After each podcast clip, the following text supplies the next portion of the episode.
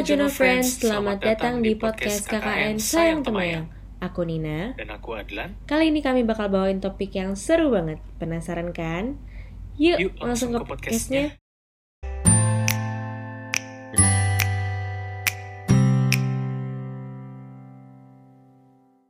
Duh, Dlan, gimana nih proposal skripsi?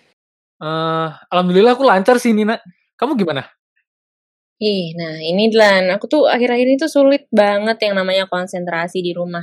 Suntuk banget gitu loh selama ada pandemi ini. Suntuk gimana? Ya, kadang tuh ya suka lemes, pusing, terus nggak mood gitu deh. Mungkin stres karena ada pandemi ini kali ya.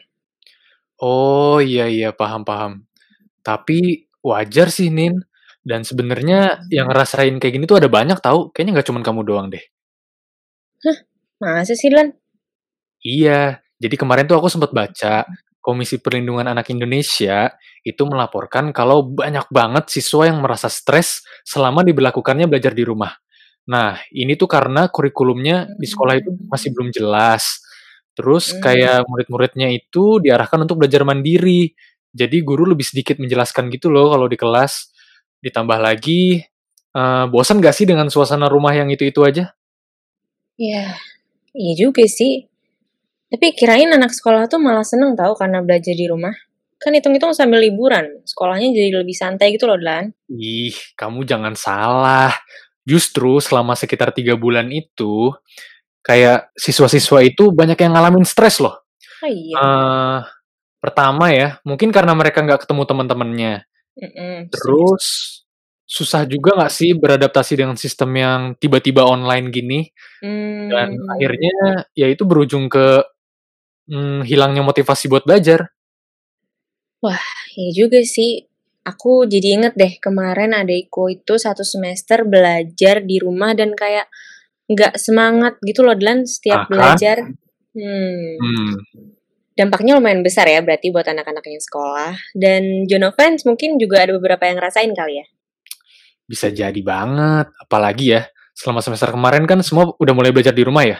Mm-mm-mm. Eh, dan pasti ya teman-teman Karang Taruna nih yang dulu kegiatannya eh, beragam macam-macam, sekarang jadi dibatasi karena adanya pandemi ini. Wah bener banget tuh. Pasti banyak banget yang pada stay at home sekarang. Mm-mm. Eh tapi nih Dlan, kalau misalnya kita ngomongin soal stres ya.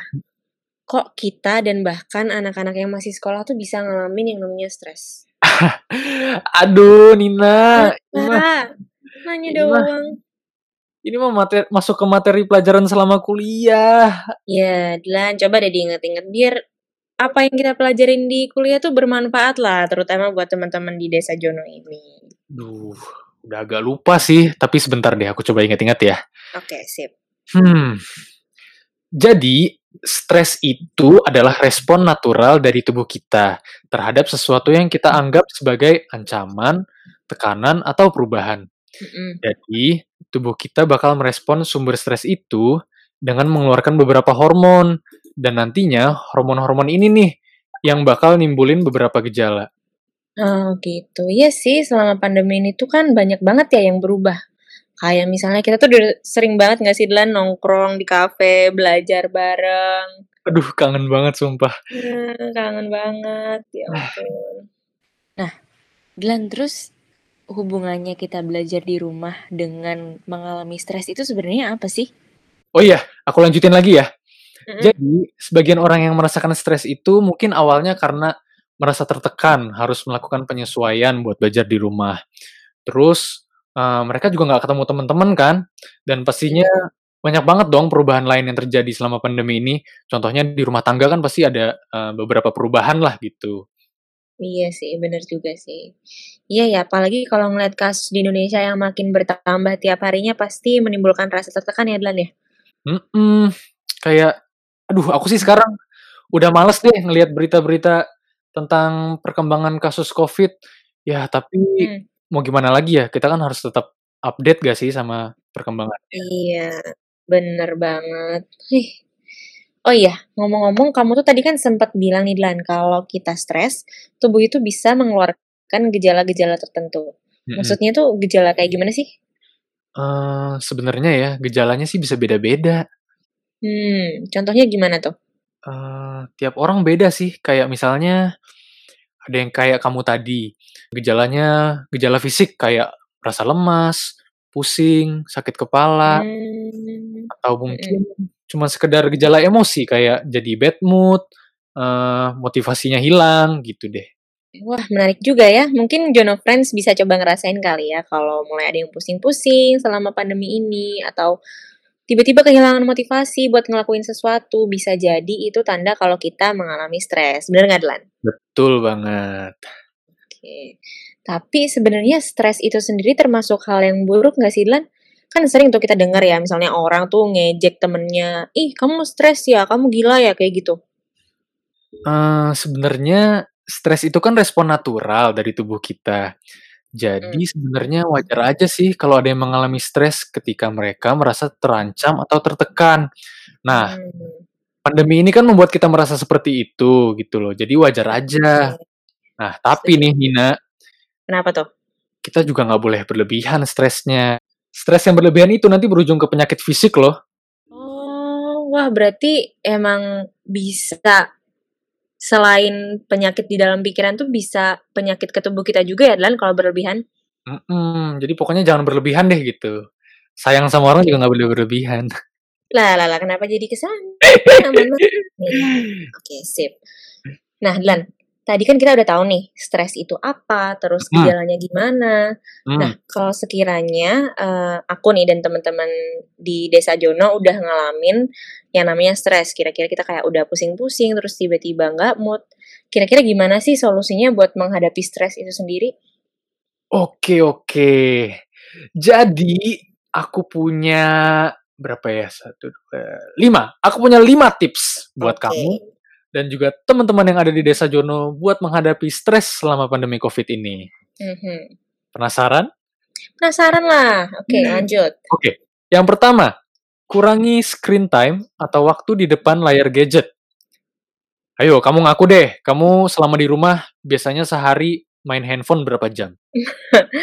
Waduh, kalau dihitung-hitung sih banyak ya, dikit kayaknya, eee, kurang lebih 10 jam, mungkin? Hah? 10 jam? Lah, emang kamu enggak Ini segitu? serius nggak sih? Emang kalau kamu berapa jam? Aku 9 kali ya. Ih, sama aja, kurangin 1 jam doang. Iya Nah iya. Ya pokoknya gitu deh, pokoknya itu tuh nggak baik gitu loh, harus dikurangi begitu. Aku juga ke depannya bakal ngurangin nih, Harus main itu. handphone. Karena paparan layar itu bisa membuat kita merasa pusing gitu loh. Oh. Apalagi, eee, hal-hal yang dilihat di layar kita tuh juga bisa bikin stres gitu loh, kayak misalnya kita di layar melihat berita-berita tentang corona gitu. Nah, itu bisa jadi pemicunya gitu, pemicu stres, begitu. Oke, jadi saya Dikurangi. sudah mendapat jawaban kenapa bisa pusing. Tadi mungkin karena kebanyakan main HP kali ya, Dlan, ya? Mhm. Oke, sip yang kedua ya. Oke, lanjut. Yang kedua, kamu harus bisa mengatur jam tidur. Mmm. Nah, karena walaupun pandemi ini membuat kita menjadi lebih santai gitu ya, nggak harus bangun pagi, nggak kerja mungkin Mhm. gitu ya, nggak sekolah, kita tetap harus menjaga yang namanya tidur. Dan kata Rhoma Irama kan, eee, "Begadang jangan begadang."